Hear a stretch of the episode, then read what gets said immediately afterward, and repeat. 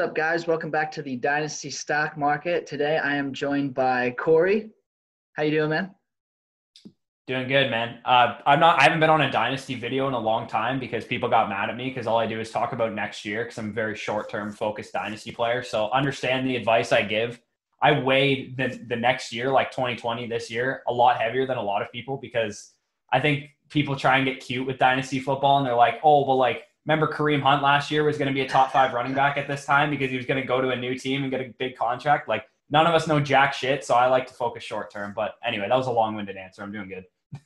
That's awesome, man. No, I'm, pumped to have you on here because you, you know me. Like I, I'm big into Dynasty. I'm so glad that I'm able to kind of bring that out on the channel and everything like that. Um, and I'm pretty pumped just to finally get on a video with you. You know, we haven't really done anything together yeah. yet, so definitely excited to get you on here. And uh, we got a pretty exciting episode for this one too. So, and and this is a topic that I feel like is often overlooked in the dynasty community, and that's going to be buying low on veteran players.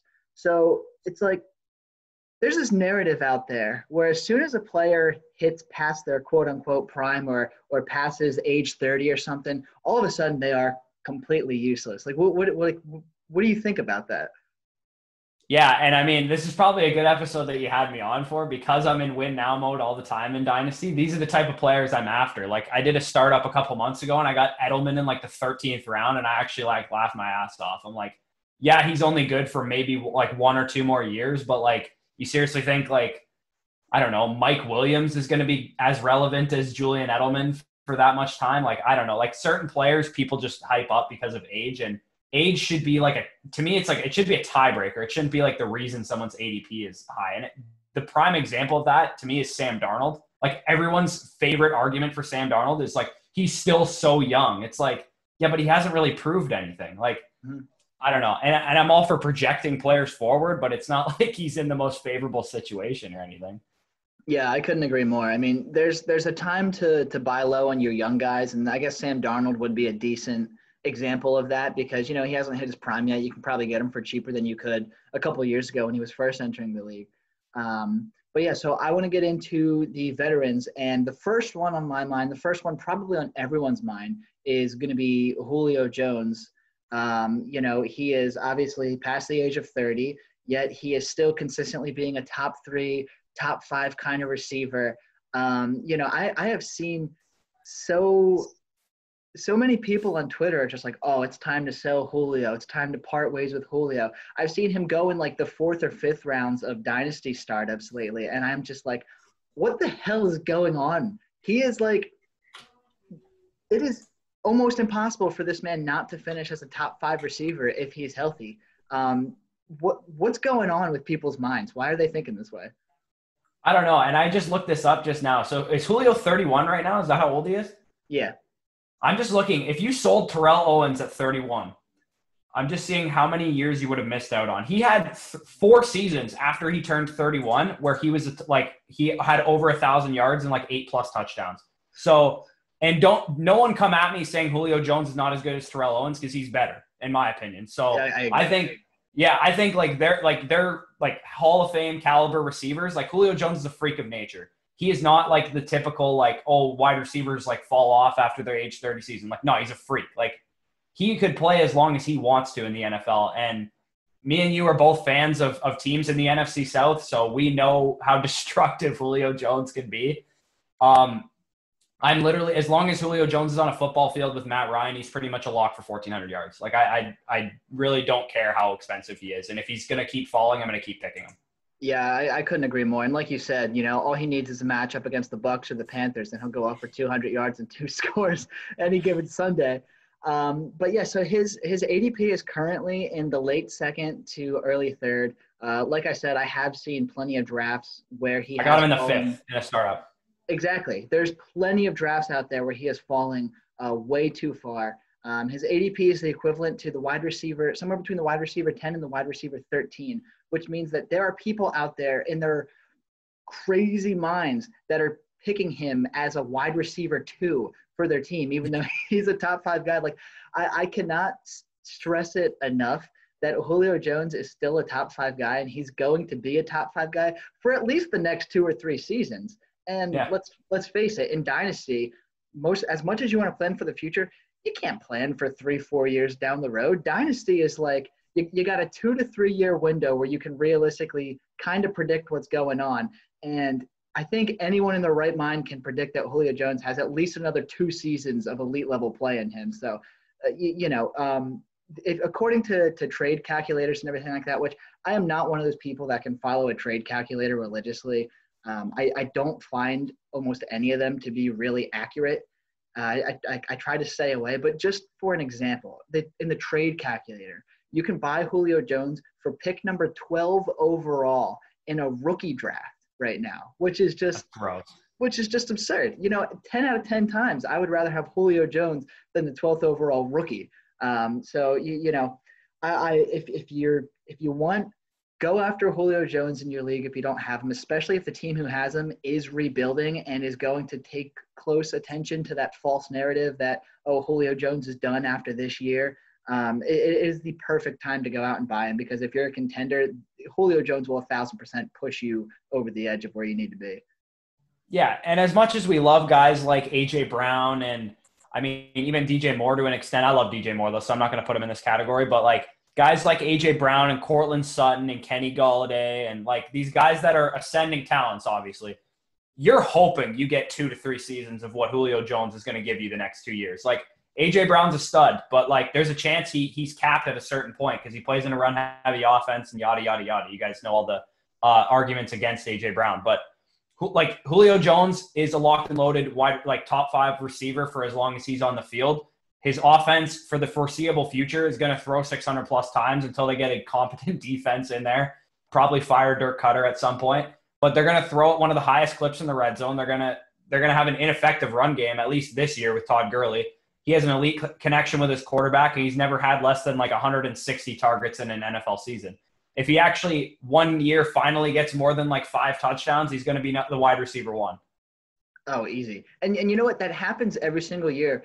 Julio Jones always starts off. He'll either start off really hot with touchdowns or he'll end really hot with touchdowns. But there's always this massive chunk of the season where he'll have zero to one touchdowns over the course of like five weeks. And it's just the most infuriating thing. But at the same time, you're still getting those six, seven, eight, nine catches for almost 100 yards every single game. And it's like, how can how can you fade him? So Julio Jones is going to be the number one player on my list, probably on Corey's list, and hopefully yep. on everyone's list. Julio Jones should be the number one buy low veteran player to go out and get right now. Um, sure. Second one I'm going to bring up, we'll actually switch to the quarterbacks. I, I, wanted to start off at the quarterback, but I just I get so carried away when I start thinking of Julio Jones being bought for so cheap. I had to bring it up. Yeah.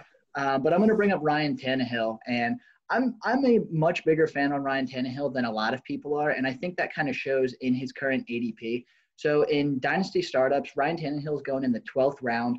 Uh, as you mentioned, that Tennessee offense, sure they're a bit run heavy, um, but if you look at the time that Ryan Tannehill took over for Tennessee, he was actually the number 10 overall quarterback in terms of points per game, um, even though he's being thought of as a mid quarterback two right now.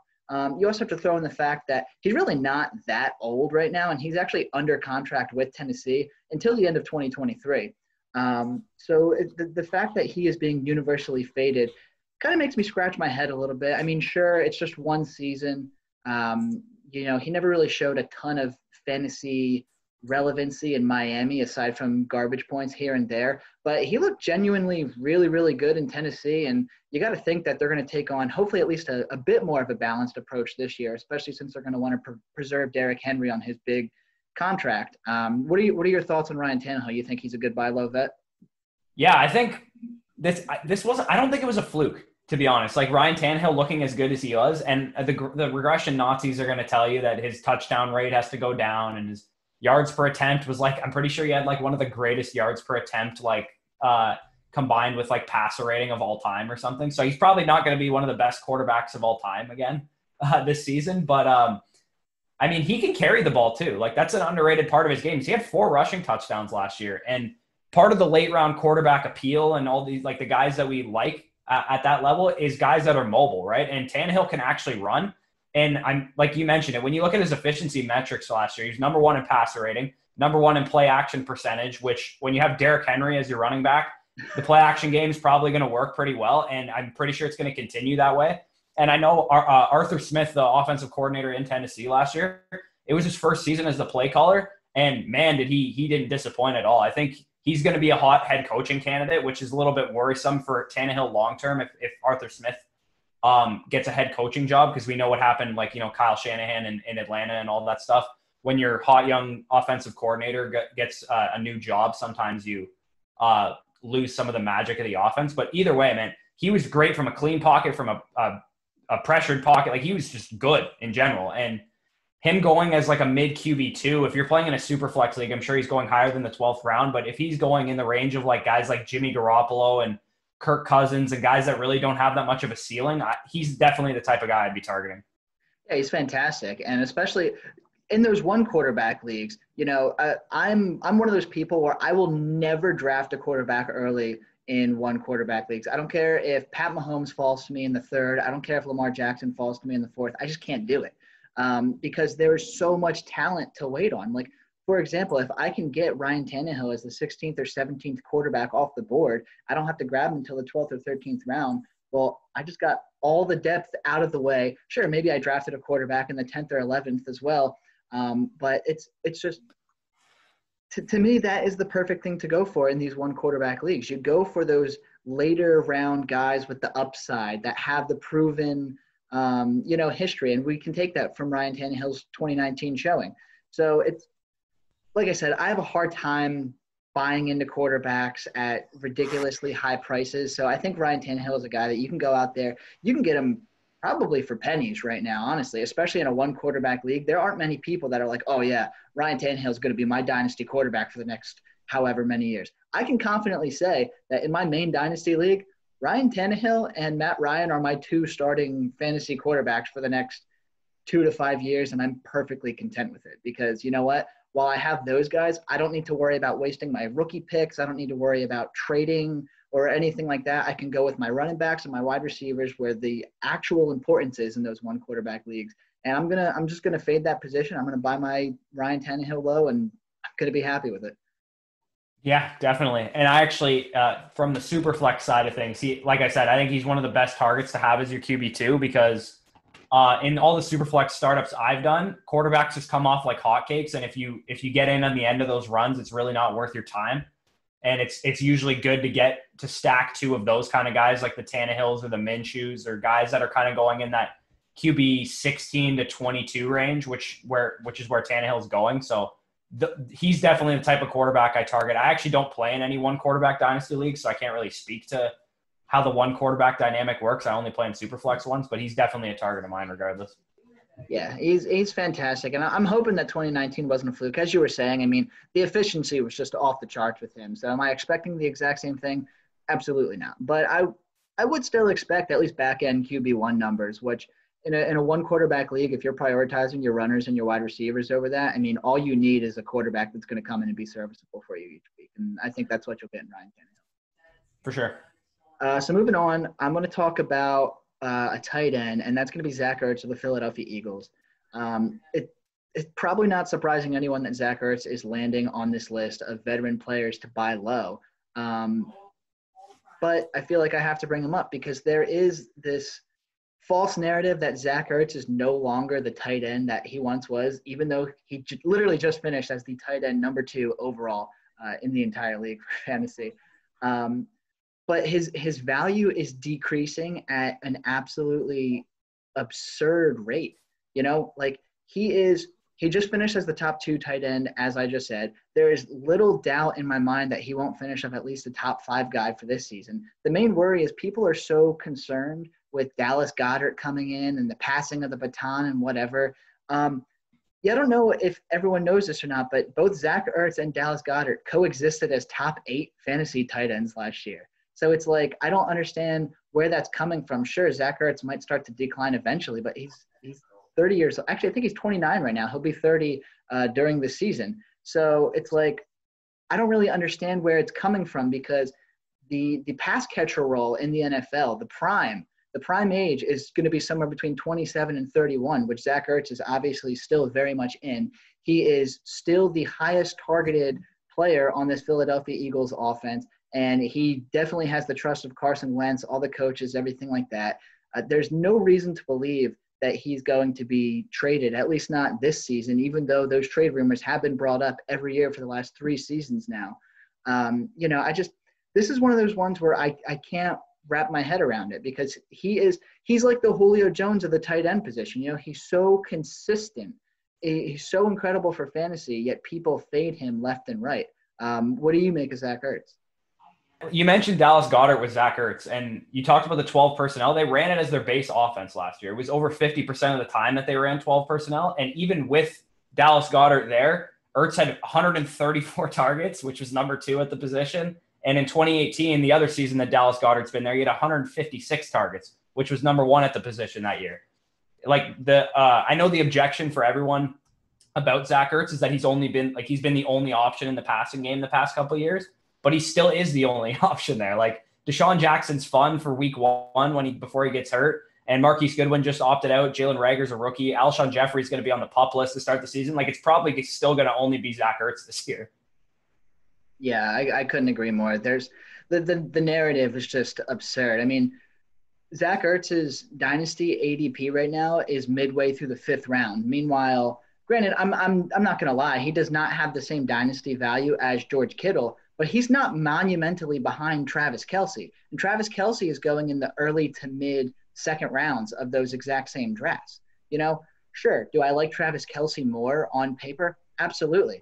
But I wouldn't take him three rounds above where I would take Zach Ertz. Zach Ertz is not that far behind from those top two tight ends. So, especially if you're looking for, I don't even want to say short term suggestions because Zach Ertz legitimately is going to put up these numbers for another two to three years at least. Um, and I, I, I, think you definitely have to go out, do your due diligence, and see what it would take for you to get Zach Ertz on your team. Um, like like last year, Zach Ertz, he had what was it? He had 217 points last year in PPR. As a tight end, he would have been equal to the overall wide receiver wide receiver 17 um, in 2019. So, and and having that type of production at the tight end spot is absolutely ridiculous. You know, you're getting a top 20 wide receiver in that one little itty bitty spot on your on your roster where most people are getting like 130 to 140 points on the entire year. Zach Ertz can give you 220. And the year before that, as you were saying, he was so highly targeted, he was so effective. He had 256 points the year before that, which would have been a top 10 receiver last year. So it's just it, it's just mind blowing that he is falling so so far already. Like I I don't know where his value is going to be this time next year. It's probably going to be even farther down. But I will say it's probably going to stabilize a bit once people are reminded how good he is over this season. So I think if you're going to buy low on Zach Ertz, you got to do it before 2020 starts. A tight end premium league too. I know tight end premium leagues, like some people don't like them because they just further elevate like the top guys, but Ertz is definitely the type of guy that gets elevated by a tight end premium league. Is if he's getting a full point per reception while the rest of uh, wide receivers and running backs are getting half points or whatever, like he's just going to be incredible for uh, for your lineup. And if you can flip a younger asset like TJ Hockenson, for example, who hasn't really proved much thus far in his career, but people are really high on him from a dynasty perspective. If you're in a win now mode and you flip TJ Hockenson for Zach Ertz in a tight end premium, like that's probably going to pay off real well for you. Oh yeah, that'd be a fantastic move to do. Uh, but I know you have a you have a tight end that you want to bring up too for the buy low vet. So who you got? Yeah, so I actually was really shocked. I didn't intend on bringing this guy up, but when I went through the ADPs, Darren Waller's going off as the tight end eight. I was like, what the f-? like? I, I went to in my head. I'm like, okay, how many boxes does Darren Waller check? So he breaks out last year. He's a breakout player. Check. He has great rapport with his quarterback. Check he gets the bag. He got extended. He got a. Uh, I don't remember exactly the details of the contract, but he's one of the highest paid tight ends in the league now. So check. Uh, he's in a scheme that highlights his his skill set tremendously. If we remember Jared Cook in 2018, before Darren Waller was there, Jared Cook had like probably his best season of his career in okay. Oakland. And then he now has. I know there's more options there in the offense now, but there's two field stretchers in the off uh, in the offense that are going to make Darren Waller's job easier. Ruggs and Tyrell Williams, and uh, along with some of the other guys, make the job of the tight end a lot easier because all that underneath, um, all the underneath concepts are open for Darren Waller, and everyone knows check down Carr loves underneath concepts. So I, I, was just a little bit shocked that Darren Waller was going behind guys like TJ Hockenson, guys like Hunter Henry and Evan Engram, because while we like all those guys and they're young, uh, they're younger than Darren Waller and we, we like their potential, none of them are like, we're hoping that they become Darren Waller. Like Darren yeah. Waller's already that player and he's only 27. It's not like he's like 20, like even Zach Ertz's age. Like it's not like he's Zach Ertz's age and he's just like a, oh, he's like a veteran. And he, he also doesn't have a lot of tread on his tires, so to speak, because he, he dealt with personal issues. So he hasn't taken a lot of hits. Yeah, and going back to kind of what you said with Zach Ertz, how a lot of people are saying, oh, well, he's just the only guy in the offense. That's kind of still the same situation as Darren Waller. I mean, sure, they got Ruggs. Ruggs is going to be an awesome, you know, down the field kind of guy, but he's not going to take any of like the legitimate short work away from Darren Waller. Darren Waller's still going to be the biggest red zone target for Derek Carr on that entire team. Um, it, it's really hard to imagine that his volume dips really at all. And I, I, know there there are some people out there that are legitimately worried about Jason Witten coming in and being a threat to Darren Waller's tight end targets. And the answer to that is just no. That's that's not going to happen. Like like sure, Jason Witten is going to take some looks on the team, but Darren Waller is not going to drop substantially in targets. Is there a possibility that he'll drop a little bit? Sure. But it's not like he's going to drop outside of that top five tight end workload that we saw last year. That's going to keep going. He built an incredible rapport uh, with Derek Carr in 2019. And as you were as you were saying, the, the tight end eight is just absurd for a guy that finished, you know, top three, top four in the position last year. He was so He's my tight end three, like in, in rankings. That's fantastic. Exactly. So it's like how how are you fading him that much? Like how how is how is he going that far down? How did Zach Ertz finish number two and he's going in the fifth round? Like the the the mindset on this on these tight ends is just mind blowing. You, you, know what I mean? Like as you were saying, everyone wants T.J. Hockenson because he's going to be the next big thing. Everyone wants Noah Fant because he showed promise last year and he could be the next big thing. Well, Darren Waller showed that he was the next big thing last year, and he's going to continue on with that this year. I just I, I, I don't understand it, and I could not agree more with you that he is a guy that you have to go out and get at the at the tight end position. Yeah, that like the biggest thing I want to hammer home is TJ Hockenson, Hunter Henry, and Evan Engram. We want them to be what Darren Waller already is. Don't put the cart before the horse. I don't like picking players like I know uh, Lucas is a big fan of Keenan Allen and redraft this year. We're picking guys ahead of Keenan Allen that we're hoping become Keenan Allen. Like I, I don't like picking players that have upside and potential over players that also have upside and potential but have already done it. Like it, yeah. it, just to me it doesn't make any sense. It's not like Darren Waller's over the hill and he, he can't play anymore. Like he literally just had his first like breakout season. Yeah, exactly. You you want a guy that has kind of proven it already, and I I can't think of a better tight end that really proved it in 2019. Well, maybe Mark Andrews, but he's not yeah. too old yet. But Darren Waller proved it in 2019. He showed us what he can do, and he's going to continue it in 2020. Um, Next guy I want to bring up is actually a running back, Baltimore Ravens, uh, Mark Ingram. So I am this time a year ago, if you asked me about Mark Ingram, I would have told you I cannot stand him. I don't want him on my fantasy team. I, I was like the biggest Mark Ingram hater on on Twitter. Like I would not agree with anyone. Even over the first like three or four weeks, I was like, nah, it's a fluke. It's a fluke. It's a fluke. Come on. And he just kept doing it over and over and over again in Baltimore. And now all of a sudden, sure, they drafted J.K. Dobbins, but people are just fading Mark Ingram to oblivion. Um, he is like a mid to late eighth round pick in Dynasty, and he still has at least one to two years of good football in him. He's got two years left on his contract. I believe there's an opt out after this year, so we'll see how the whole Ingram versus Dobbins thing goes. But Ingram just had an incredibly efficient season, and that Baltimore offense is set up to sustain something like that. Like, I think, correct me if I'm wrong, but I'm pretty sure he tied running backs for the most receiving touchdowns um, in 2019, and he was not a ridiculously targeted running back. You know, he was just incredibly efficient with what he did. Um, so I'm, I'm not going to lie. I'm not going to say he's going to finish as an RB1 again like he did in 2019, but he's still likely going to finish as a top 20, top 22 kind of running back this year. Um, you, you, know, he's he's going to see a downtick in volume on the ground because they are going to integrate J.K. Dobbins, but Mark Ingram at the very least is still going to be the 1A in this backfield if you're not counting Lamar Jackson. Um, and it's just, why wouldn't you want that on your team? Like you can get him as even less cost than a than a flex option. You know, he's going to be one of those guys where you could put him weekly in your RB2 spot, and he's going to be just fine, at least for the next year or two. So I, I, know for Dynasty, you want to go with those younger guys. You want to get the guys that have the long term upside and everything like that. But Mark Ingram is so ridiculously cheap right now, and he just finished as a top 12 running back in PPR leagues. Yeah, and kind of similar to Darren Waller, I, I I don't like projecting like more than a year or two out because especially with the running back position, players change very quickly. Like two years ago, Todd Gurley was like the first overall pick, if we think about it that way. And guys like I know Ingram is might be considered more of like a one year rental, maybe two year rental player for some uh, dynasty players, but so is Raheem Mostert, and he's going in the sixth round. Like Raheem Mostert's like the same age as Mark Ingram, I'm pretty sure. Like I don't know why Raheem Mostert's going two rounds ahead of him.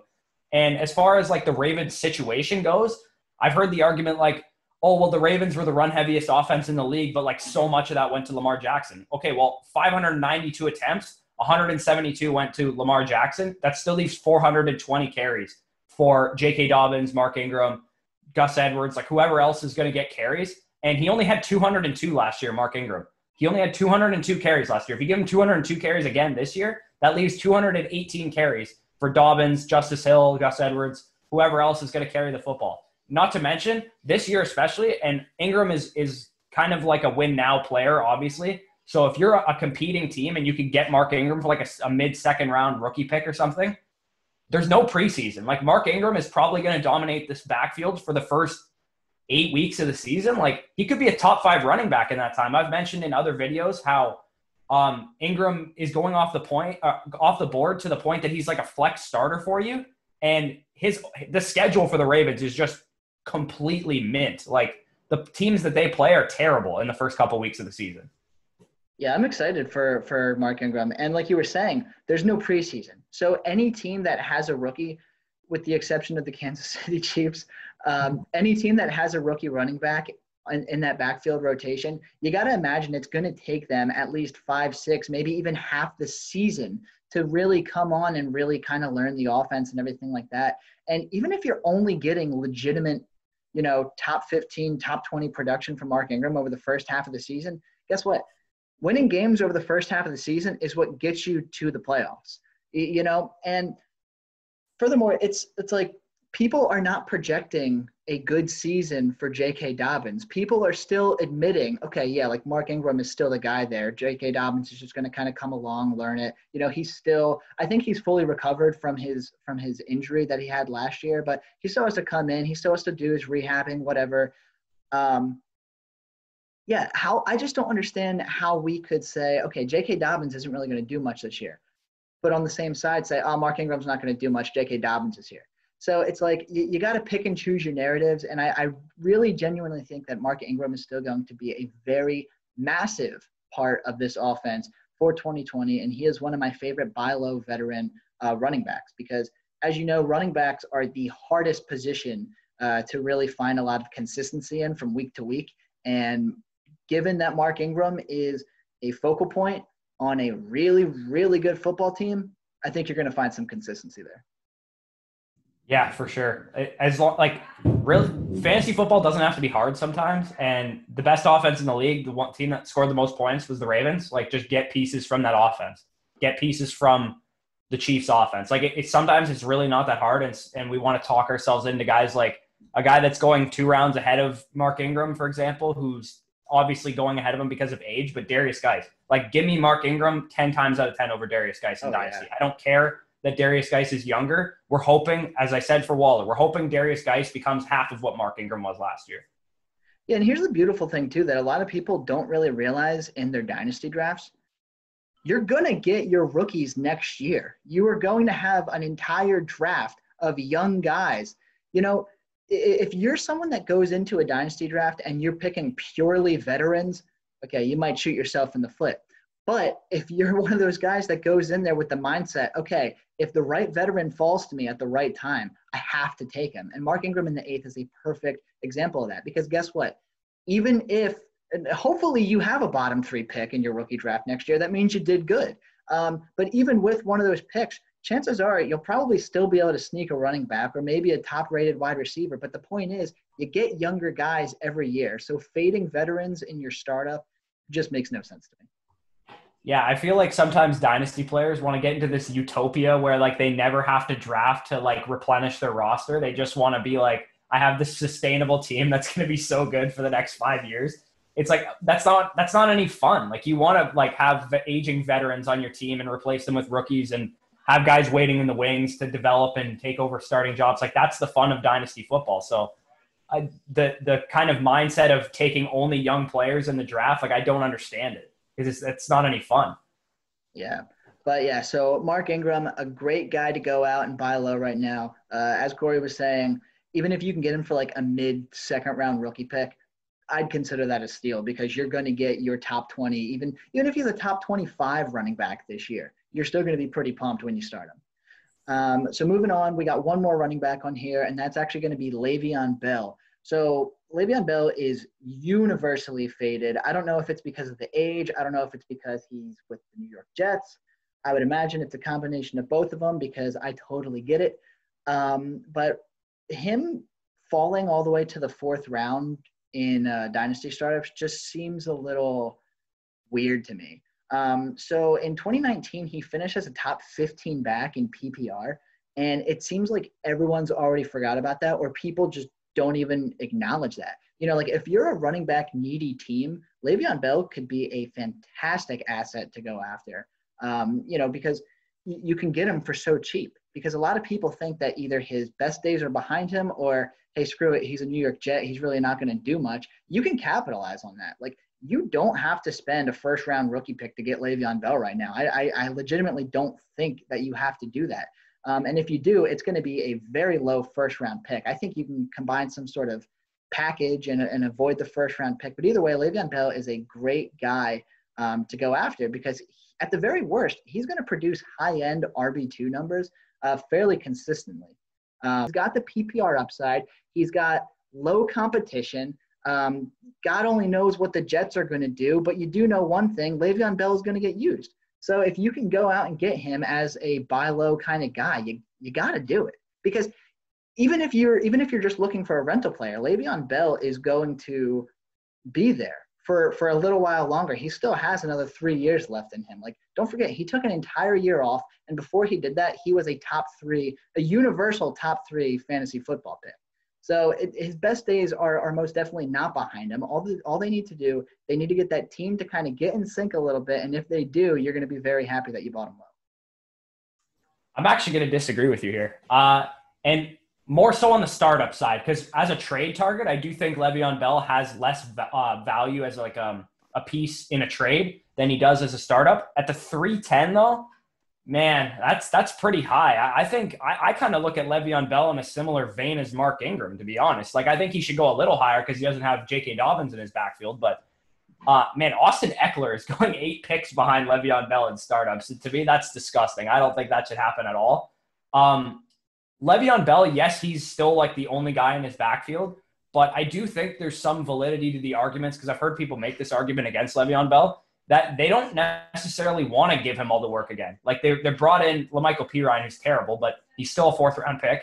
Frank Gore they brought in. They brought in um uh didn't they bring in someone else? I can't even remember. Anyway, I think when you're inefficient like Le'Veon Bell was, he had number like the number four running back in terms of weighted opportunities in 2019.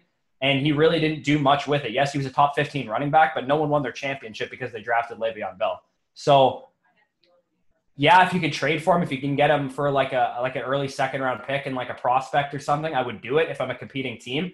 But in terms of like a, a late third round, early fourth round pick in a startup draft, I think I'm out on that price. I think Le'Veon Bell might have three years left on his contract in New York, but I, I, am almost willing to guarantee this is his last year in New York if he even makes it past the trade deadline.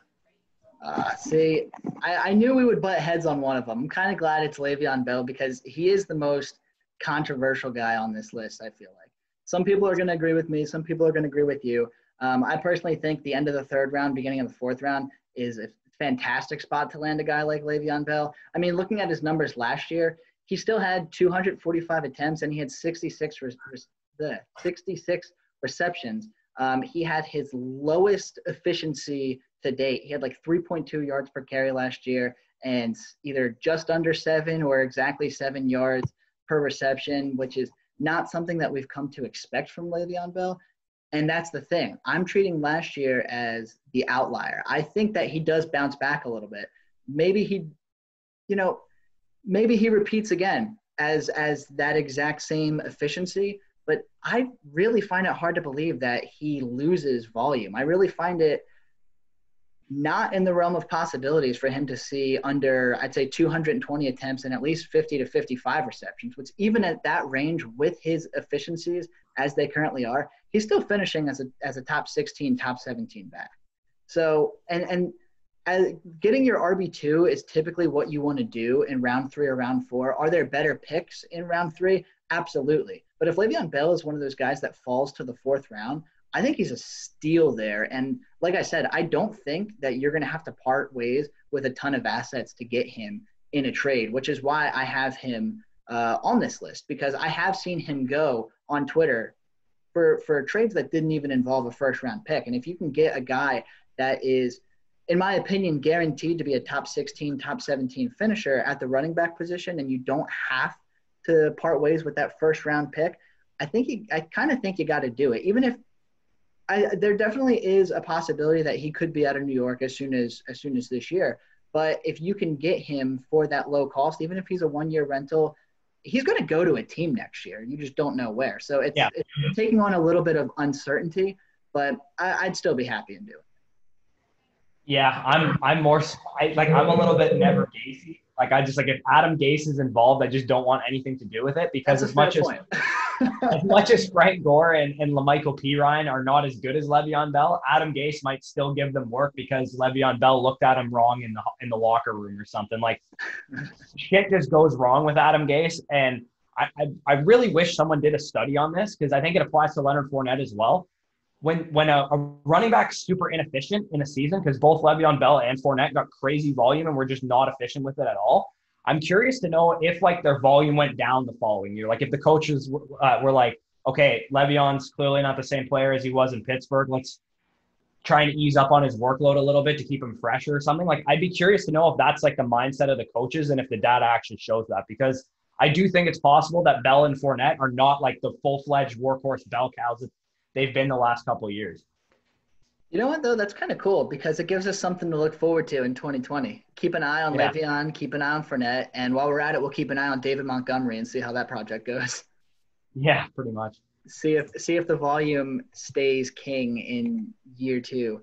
Um, but we'll move on from Le'Veon Bell. So this is a guy that I know we can both agree on. You brought him up right before we hopped on here, um, and that's Jarvis Landry. So I'll let you get into that first. Yeah, Jarvis Landry literally outperforms his ADP every year. I could not find the tweet for the life of me. I was trying to pull it up, but someone tweeted out. I can't remember if it was Ian Hartitz or Curtis Patrick or something. They basically tweeted out his fantasy finishes and his ADP that year, like going into the season. And it was like 10 to 15 spots higher than his ADP every single year of his career. Like he just always outperforms his ADP. Everyone just goes, oh, Jarvis Landry, like no upside. Like he just has this stigma around him that he's not going to be like a league winner type receiver, which he probably isn't going to be, but like you need guys like that on your team. Like your team can't all be league winners because then half your team's probably going to bust, if not more.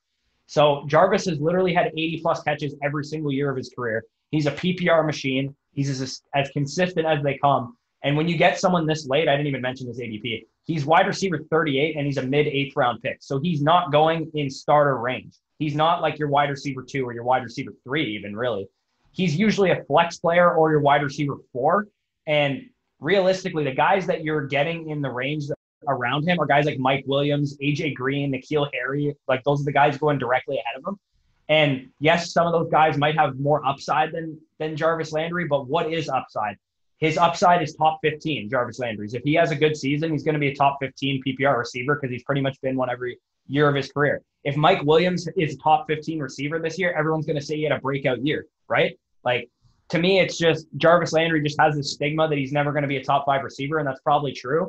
But he also has a very high chance of being a top 15 receiver. Yeah, I couldn't agree more. Jarvis Landry is one of my favorite buy low guys right now. And for a while, I was seeing his value kind of stabilize because, you know, there's a stigma with that him and Robert Woods share, where it's yeah. like, okay, these guys are always underappreciated. When are we going to start appreciating them? One guy says that, two guys say that, three guys say that. Suddenly, the entire fantasy community starts saying it. But the cool thing about Jarvis Landry is that it still actually hasn't corrected. People can say it all they want, but no one is actually taking action on it. Plus, you take into consideration that Jarvis Landry is going to start the year potentially on the PUP list. Um, his value is is going to stay down. And as you were saying, if Jarvis Landry has a good year, he's a top 15 guy. If Jarvis Landry has a bad year, he's still a bottom wide receiver two, chilling in that 22 to 25 range. He is yep. always hyper targeted. He was actually the most targeted player uh, in Cleveland last year, more than OBJ, and people just ignore it and it's because he's is he an exciting player?